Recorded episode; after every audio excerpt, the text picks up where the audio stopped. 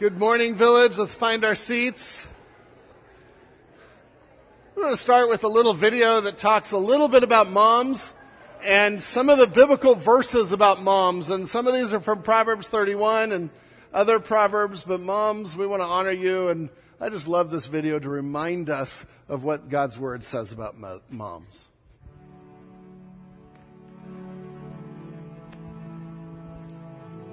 Um, that's just a few things moms do, right? And so you see some of the teaching that mom does and caring for the needy and working hard and, and all those things are true. But if, if we were to put that more in, in common language, moms have a lot of jobs, right? Moms are, are the Uber driver of the family often, um, the chef of the family, the, the cleaning crew of the family. Um, but this morning I was thinking through as I was coming to our text today, moms sometimes are the arbitration department of the family especially if you have two sons or two daughters, um, sometimes there can be a disagreement between them. Rarely, I know, but um, but sometimes that can happen where there's a disagreement and kids are going at it, and mom usually is the one or dad, but but today's Mother's Day, moms will often step in and try to figure it out, right? And, and you're trying to figure out who's right and who's wrong, and and you look at little Billy and they're like, what happened? And he's like, it wasn't my fault. He hit me back first. And then you're thinking that through, you're like, oh, okay. Yeah, I know what, what we're, what we're doing here. But moms, you have to, to take a lot of wisdom to do that, right? Just real quickly, for the moms in the room, what are some of your, your quick tips on how to arbitrate conflict in the family between your kids? Separate them. Yeah. You go to Oregon, you go, no. Uh, okay, separate them. Stay calm. Stay calm, because if you don't stay calm, it's just going to escalate. That, that's words of wisdom.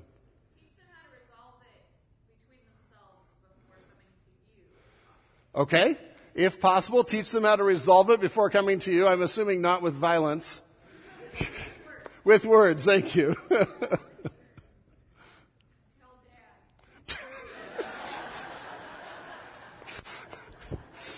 Tell dad. I, I can remember mom saying, you know what, we're going to deal with this when your father gets home. I was shaking in my boots at that point. That, that, that, that cured it right away. One or two more. Forgive each other and pray afterwards. Great advice because then you're trying to reconcile and not have it stick with them and, and, and create enmity between them. One more.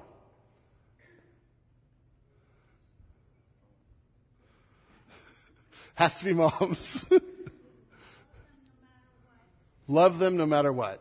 Amen. Moms are, are great at that and amazing at that. Moms, the, those are just great advice. And maybe Paul and Barnabas could have heard some of that advice as we come to our text today.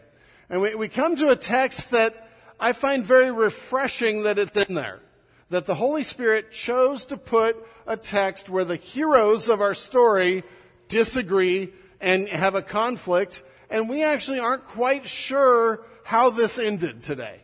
I mean, we, we know how it, how it ended in action, but we're not sure how it ended between them until much later time. And so, if you remember where we're at in Acts, and we're just going to keep going through Acts today, we just saw Paul and Barnabas finish their first missionary journey. And it was an amazing success from the standpoint of the gospel. From the standpoint of safety and not being stoned, not so much. But um, from the standpoint of the gospel, an amazing success. And then they come back, and then we had some of the Judaizers coming in and saying, You've got to become a Jew to be a Christian. You've got to be circumcised. You've got to keep the law. And we saw the church resolve that conflict, a much broader conflict. And so Paul and Barnabas went with Silas and, and some other men, and they went up to Antioch and they gave this judgment, and people rejoiced. The Gentiles were pleased because they were accepted into the church without having to do X, Y, and Z. They just had to follow God's moral law and God's commands. And so then we come to our text today, and we're in Acts chapter 15, and we're going to be looking at verses 36 through 41. Acts chapter 15, 36 through 41, and it's just a few verses. And so what I want to do is talk through the story, look at the verses, look at what happened, And then we'll glean just some quick lessons about conflict and about how we should handle disagreement in the church. And so in Acts chapter 15, 36 through 41, I'm going to read the whole passage and then we'll break it down. And after some days, Paul said to Barnabas, Let us return and visit the brothers in every city where we proclaim the word of the Lord and see how they are. Now Barnabas wanted to take with them John called Mark, but Paul thought it best not to take with them one who had withdrawn from them in Pamphylia and had not gone with them to the work. And there arose a sharp disagreement, so that they separated from each other. Barnabas took Mark with him and sailed away to Cyprus, but Paul chose Silas and departed, having been commended by the brothers to the grace of the Lord. And he went through Syria and Cilicia, strengthening the churches. And so we get this story, which is a little bit troubling, but a little bit informative. It's real. And, that's again what I appreciate, appreciate about God's Word, is it gives us the real stories that actually happened, and we get, we get the, the heroes of the faith, warts and all. Because who of us doesn't need grace? And who of us aren't sinners? And so we can break this text really into to three different phases. The first in verse 36, Paul and Barnabas agreed on the ministry goal to revisit and check up on the churches. And so, so Paul comes to Barnabas and he says, I have this idea. And he's probably getting a little itchy feet and wanting to go and get back out and share the gospel because that's what he's all about. But we also see Paul's heart beyond evangelism to discipleship, right?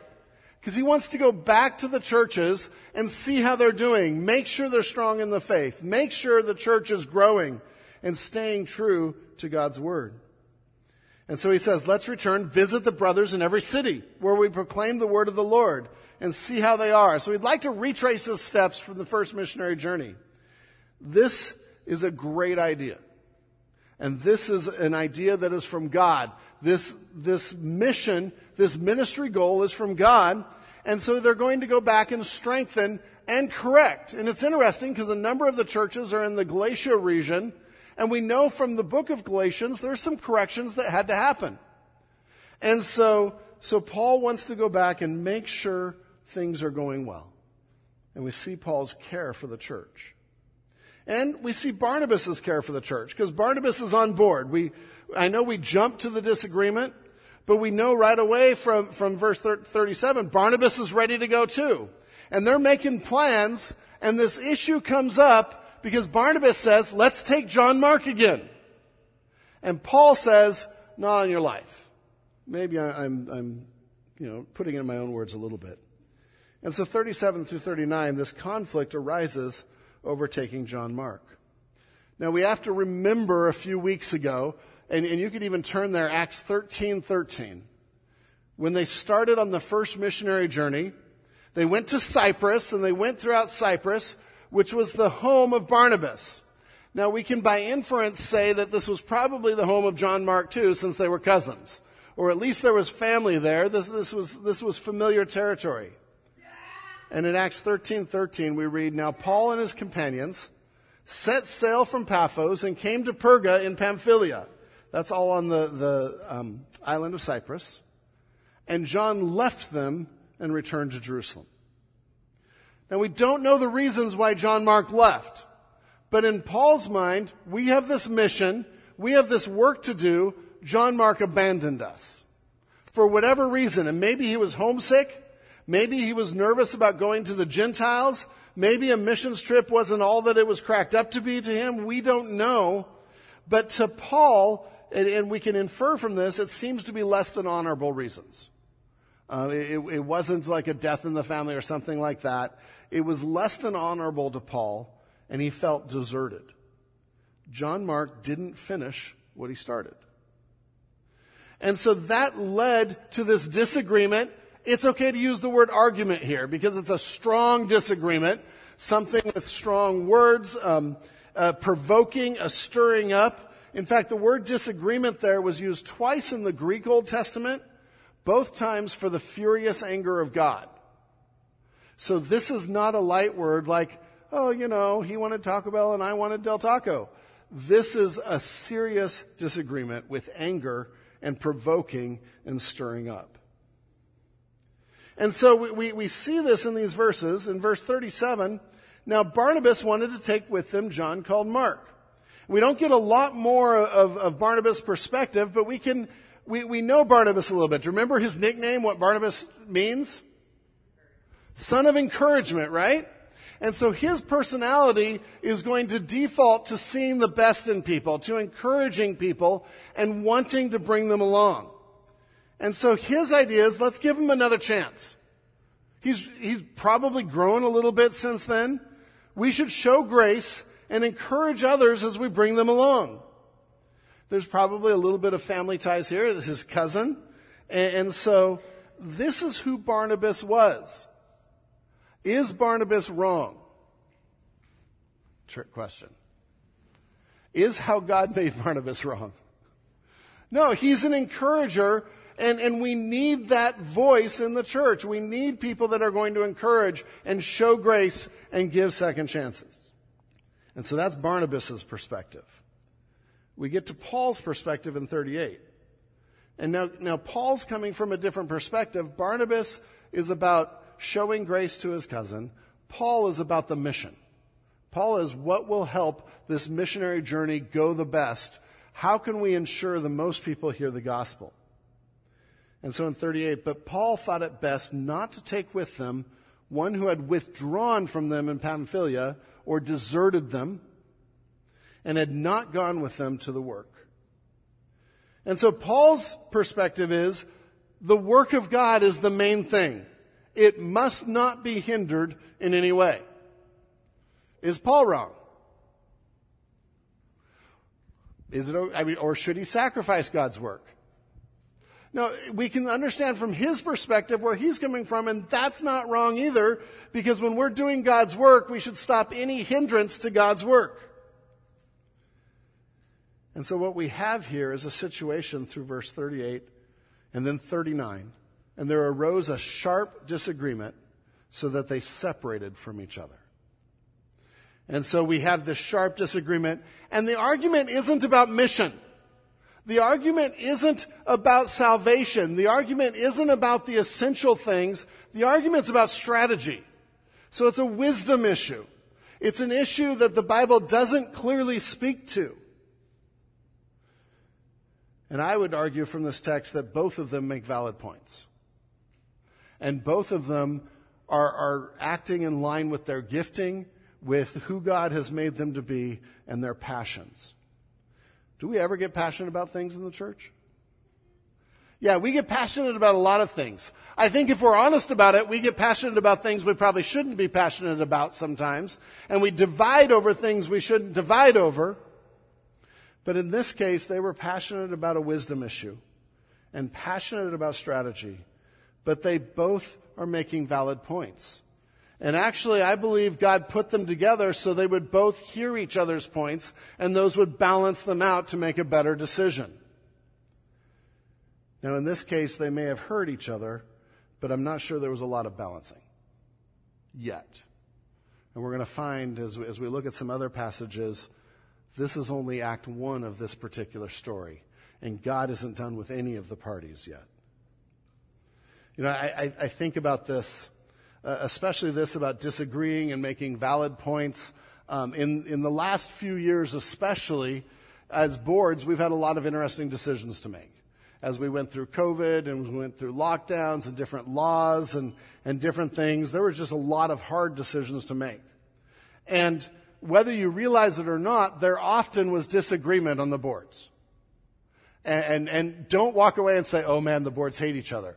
Because that wasn't it at all. It was the freedom for, for people to say, this is what I think. And this is what I believe. And the freedom for someone else to say, I love you, brother. I disagree with you. And, and then we, we spent hours hashing out some of those things and, and came to a consensus that we felt took all of the points of view in mind and that was best for the church. These were wisdom issues. These were not issues of faith. These were not issues of our salvation. These were not issues of denying God's word. But there was disagreement. And we had to learn how to navigate that. One of the things we value is, is differing, people being able to express their opinions on, on boards, especially, and in leadership teams, because that is vital to making better decisions. In this case, Paul and Barnabas, they have a disagreement. They both have valid points, and they're struggling with how to share it with each other. And I can just picture it where it starts as as a discussion, and I can picture Barnabas coming to Paul and not even knowing he's stepping on a landmine. And, and he comes because just who Barnabas is. He's like, let's take John Mark. He's growing. I think it's going to be good. And then he's blown away when Paul says, no way, like I said.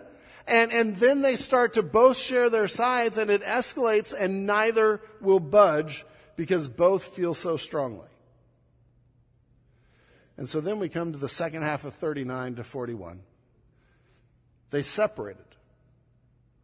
And, and that's a hard word to, to write there. That's a hard word to see. They separated and formed two teams because they could not come to an agreement. It's not really how I wanted the story to go. I would have written a better ending. But this is what happened. They separated and formed two teams because they could not come to an agreement. In 39b, so that they separated from each other. Barnabas took Mark with him and sailed away to Cyprus. And so Barnabas says, you know what? I'm still going to take Mark. I believe we should. I believe in him. I believe he needs another chance. And he takes him to his hometown, home, home island. And in verse 40, but Paul chose Silas. Remember, Silas had come up um, to Antioch from Jerusalem with him to give the verdict on the Jerusalem council. Paul spent a number of, of uh, actually a lot of time with him by now and seen his character and seen that he would be a great asset for a missions trip.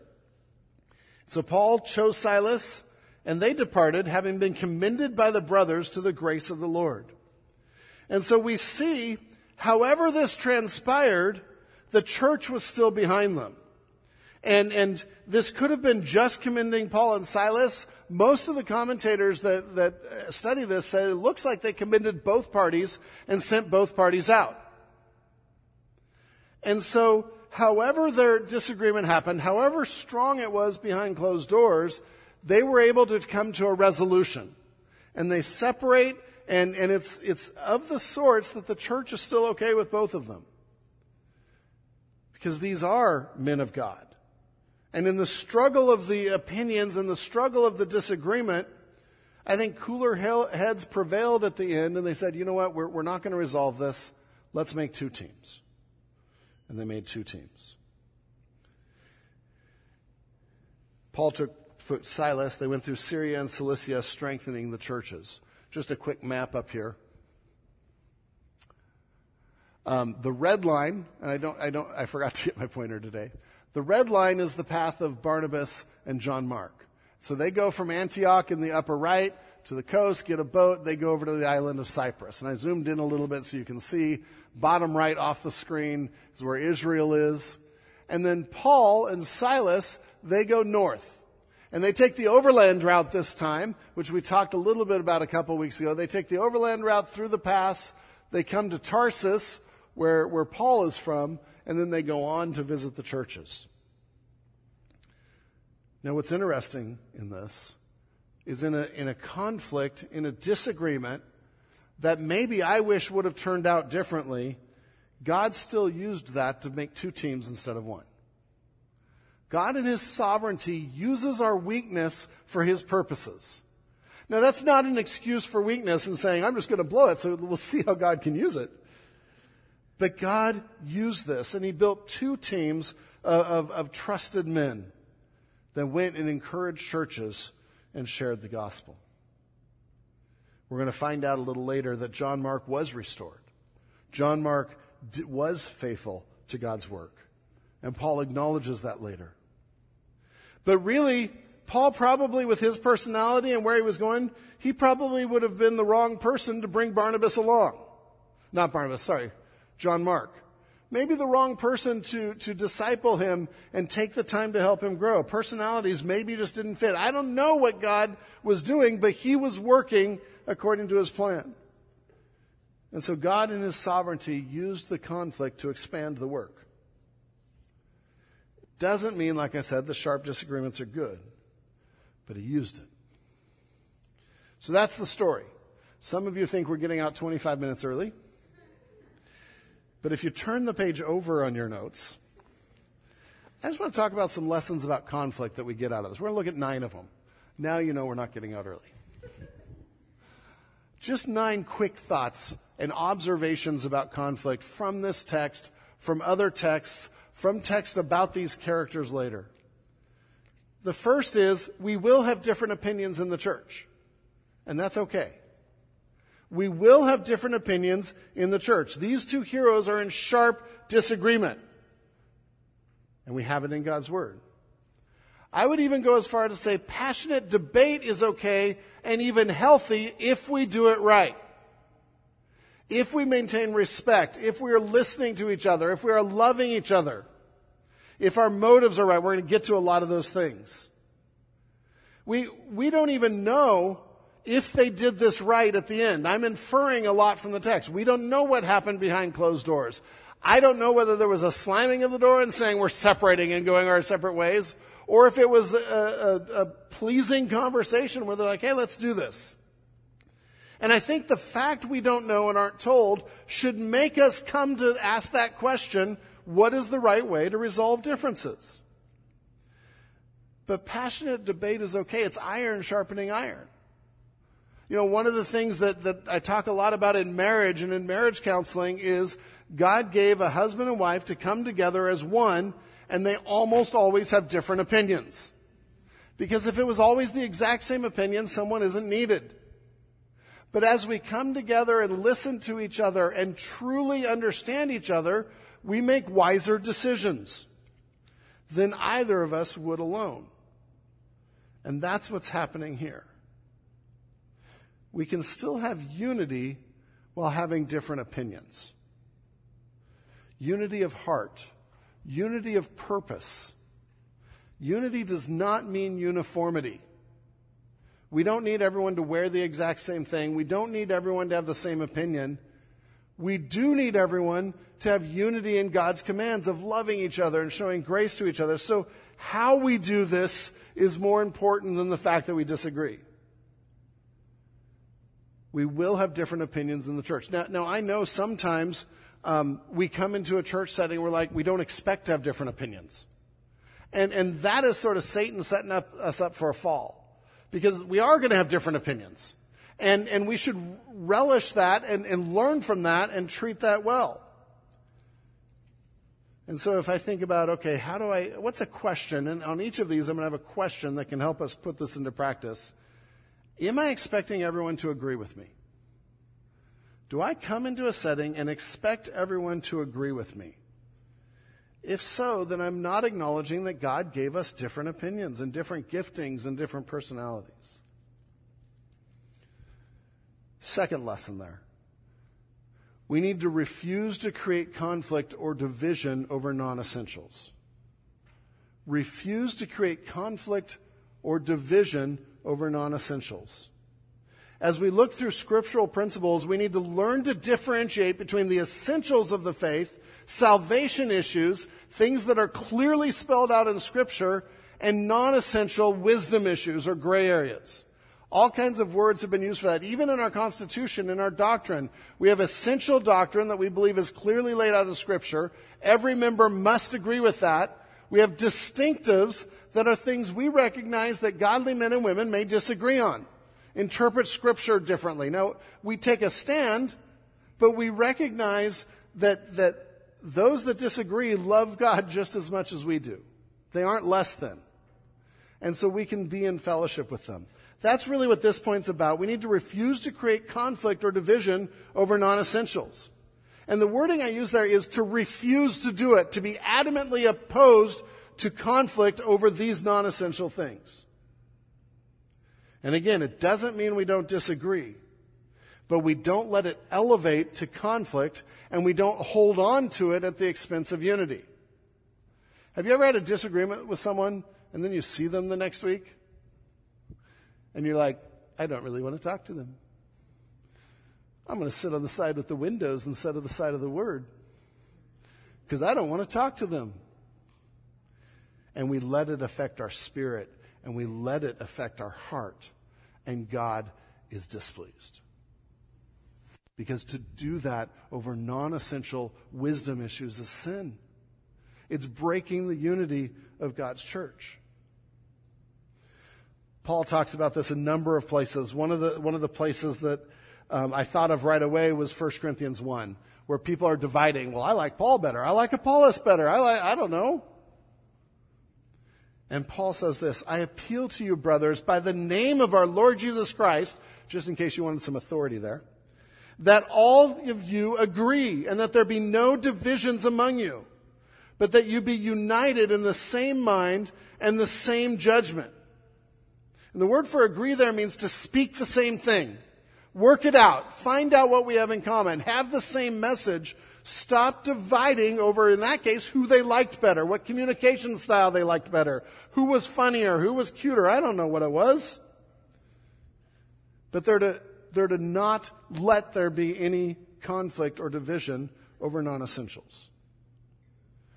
In Romans, as he's talking about things that cause people to stumble, things that could divide a church, things that are not essential, he basically says it's better to keep your mouth shut if you know it's going to cause division. Don't even share your opinion. That's how much of a commitment we should have to not creating conflict or division over non essentials. It's different if someone is coming in and saying Jesus Christ isn't God or Lord, or that we're not saved by faith through Jesus Christ. That's a whole different situation.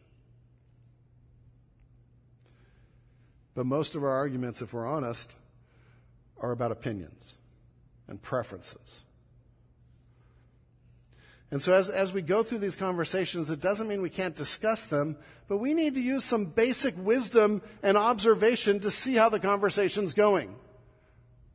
If, if I'm disagreeing with someone, if Brian and I are disagreeing, and we're having fun talking about it, maybe it's, it's nuances of, of Reformed theology or Calvinism or something, and we're just having fun, that's great. But as soon as either of us see it start to escalate and get personal, then we need to stop that because that's a non essential discussion. And we need to, to reaffirm that we are brothers in Christ. And so, a question we can ask on this one is Will this issue matter long term? And am I the one to correct the other person?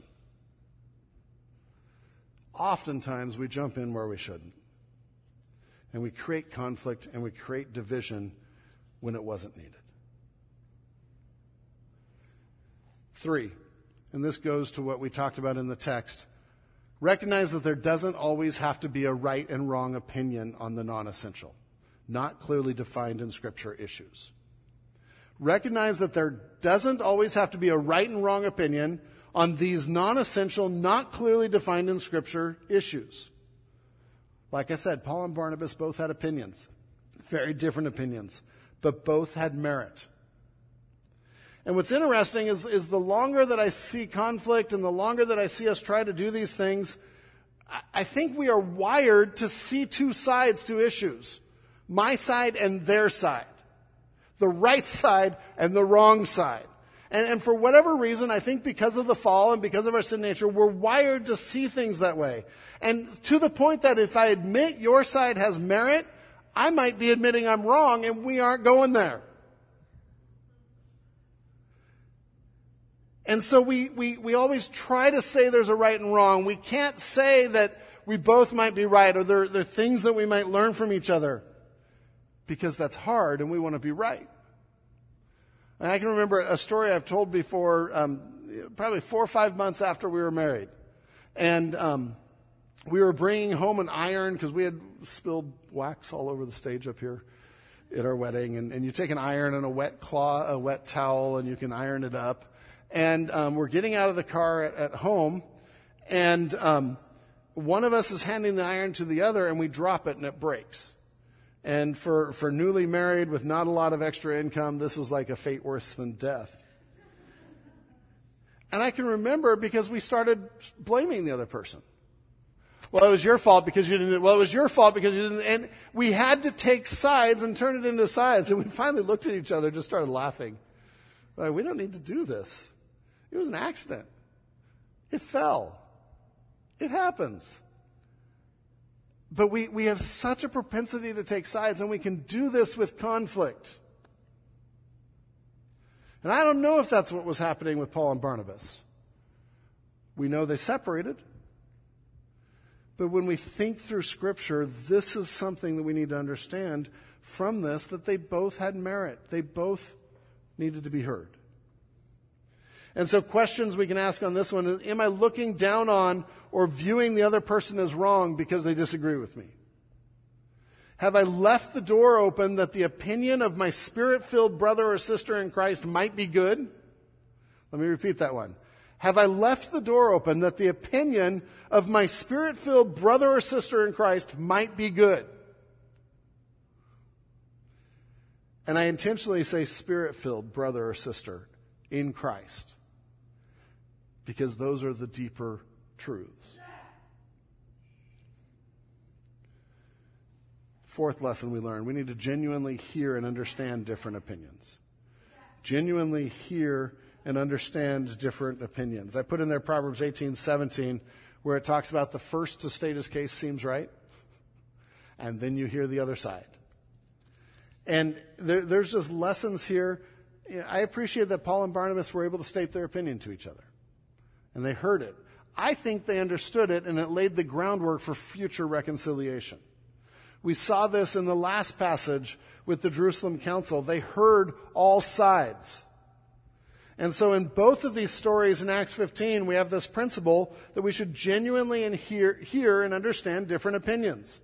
It will bring clarity and perspective on the issue. And so the question we ask here is, do I understand before attempting to be understood? Do I understand before attempting to be understood and to win? When someone feels listened to and understood, it sets the groundwork for loving resolution instead of animosity and arguing. Number five, fifth lesson this comes from Paul's point of view. Keep the main thing the main thing. We should continue God's work and not let disagreements stop or dishearten us. We should continue God's work and not let disagreements stop or dishearten us. You know, Paul and Barnabas, they couldn't resolve it, but they found a way to continue God's work. And this was Paul's argument, I think, all along. God's work is primary. We should, we should keep going with God's work, nothing that will distract from that. And so they found a way to do, it, to do that. You know, a question we can ask on this is Am I holding on to something that's disrupting ministry? Am I holding on to an attitude, to an opinion that is disrupting ministry? If so, there's a good chance that that attitude or opinion isn't from God. Because God would not have us disrupt ministry. He would not have us disparage ministry. And so we should continue God's work and not let disagreements stop or dishearten us. Now, keep in mind point number one disagreements are going to happen. And so, to do this, we have to, to show love and grace for each other. We have to realize that we're coming from different perspectives. We have to appreciate those perspectives and then say, how can we keep going on the main thing? How can we continue God's work? Because I love you, brother. I love you, sister. This cannot stop us. We see Paul addressing this in Philippians as he talks about Euodia and Syntyche, and he says, Stop it. It's my translation again. He says, Stop arguing about these. Do God's work together. These are petty things. And what he means by that is how they were going about it. Six, this lesson comes from Barnabas' perspective, because I think we can learn from both. We are all at different places in the process of being formed into Christ's image. Show grace in truth and love. We are all at different places in the process of being formed into Christ's image. Show grace in truth and love.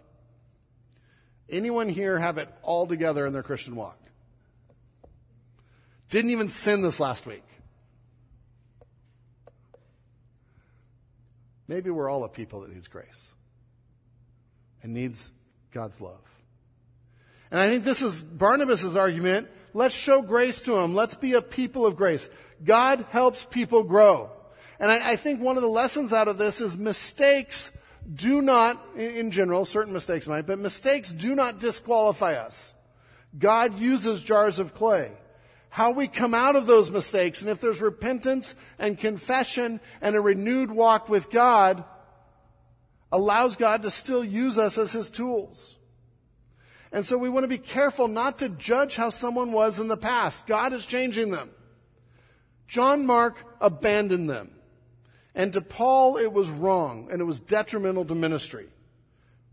Probably for wrong reasons. But God is changing John Mark. And he's growing. And he's drawing closer to God.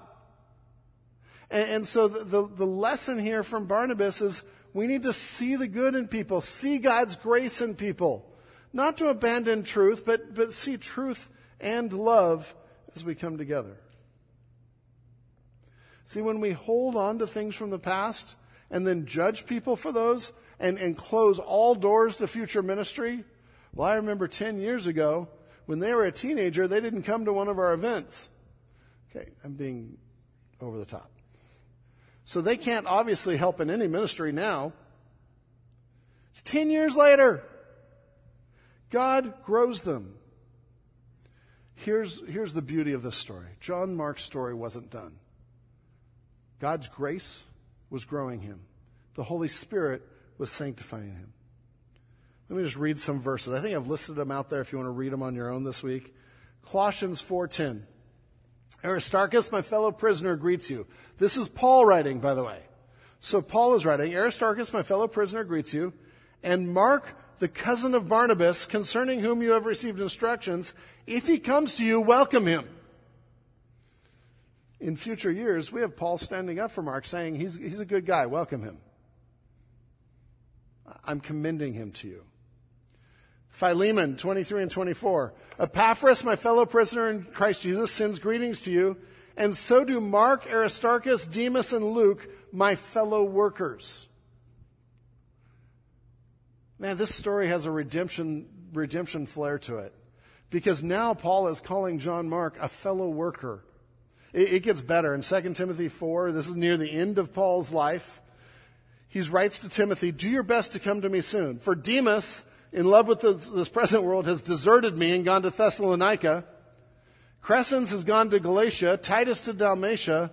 Luke alone is with me. And then this phrase Get Mark and bring him with you, for he is very useful to me for ministry.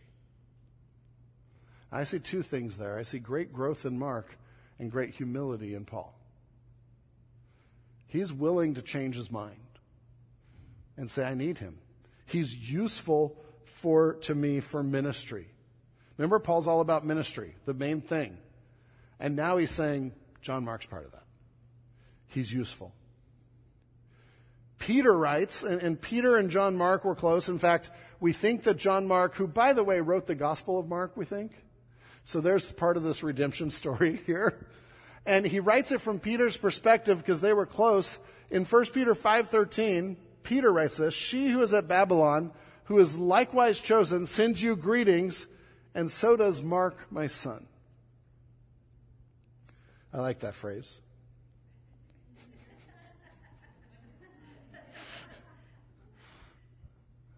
Peter loved Mark. Mark was his son in the faith. This is a story of a man who saw God's grace. And I think starting with Barnabas' tutelage and discipling became a powerful force for the gospel in the kingdom of God. That's got to be part of the story as we see the end of the story. And so, questions we need to ask ourselves as we remember that we're all in process can I show grace and allow people second chances? Or once they've made a mistake, do I write them off? Can I show grace and allow people second chances? Or once they've made a mistake, I write them off? Let's be people of grace. Lesson seven. God can sovereignly use even disagreements to further his work. I've already mentioned this, but this is just right out of the story. Two teams now are, are, are sent out instead of one. The work has doubled. And, and I think the reason that it, that was able to happen is because Barnabas and, and Paul were still committed to the ministry. They were committed to the main thing. They didn't get all hurt over it and stop ministry, but they said, okay, we, we can't agree on this. We're going separate ways, but we are going to have two teams and we are going to double the work of God. And so God can sovereignly use even disagreements to further his work. That changes how we come into disagreements in the church. Instead of being angry at each other, instead of putting each other down, maybe a question we can ask is how's God going to use this? How's he trying to grow both of us? How's he trying to, to help his ministry? Do I believe God will work even if everyone doesn't think like me? Now, that's a hard one for me because you all should think like me. No, no, no. Do I believe God will work even if everyone doesn't think like me? I am not the center of God's work. His sovereignty is the center of his work. Or do I think ministry depends on doing it my way? And I think, unfortunately, we fall into that pretty easily. Lesson eight check your own motives and heart. Check your own motives and heart. It's easy to accuse others of not having right motives. It's easy to accuse others of just wanting their own way. But it's also very easy for us to take the side of our friends, take the side of our family, to, to have all kinds of other motives that are coming into play. Romans 15:1 I think speaks to this. Again, a passage dealing with disagreements. We who are strong have an obligation to bear with the failings of the weak and not to please ourselves. It's a simple verse, but it says when you're, when you're in a disagreement, when you're working things out, make sure you're not just trying to please yourself. Make sure this isn't just your preference. You're not just trying to get your own way. And so we want to ask if our motives are Christ like. Am I truly seeking the Holy Spirit? And finally, last point of handling conflict well, last lesson. Sometimes disagreement strains relationships. Don't let it stay that way. Sometimes disagreement strains relationship. Don't let it stay that way. In our text, when it talks about a sharp disagreement, that is a strained relationship. They weren't close buddies at that point in time. But they didn't let it stay that way. These were close friends. Paul and Barnabas had been a, spent a year on the road together. They, they've watched, well, Barnabas has watched Paul get stoned, and they've had all these issues. And, and, and then they come to this point where they have a sharp disagreement, and it strains their relationship.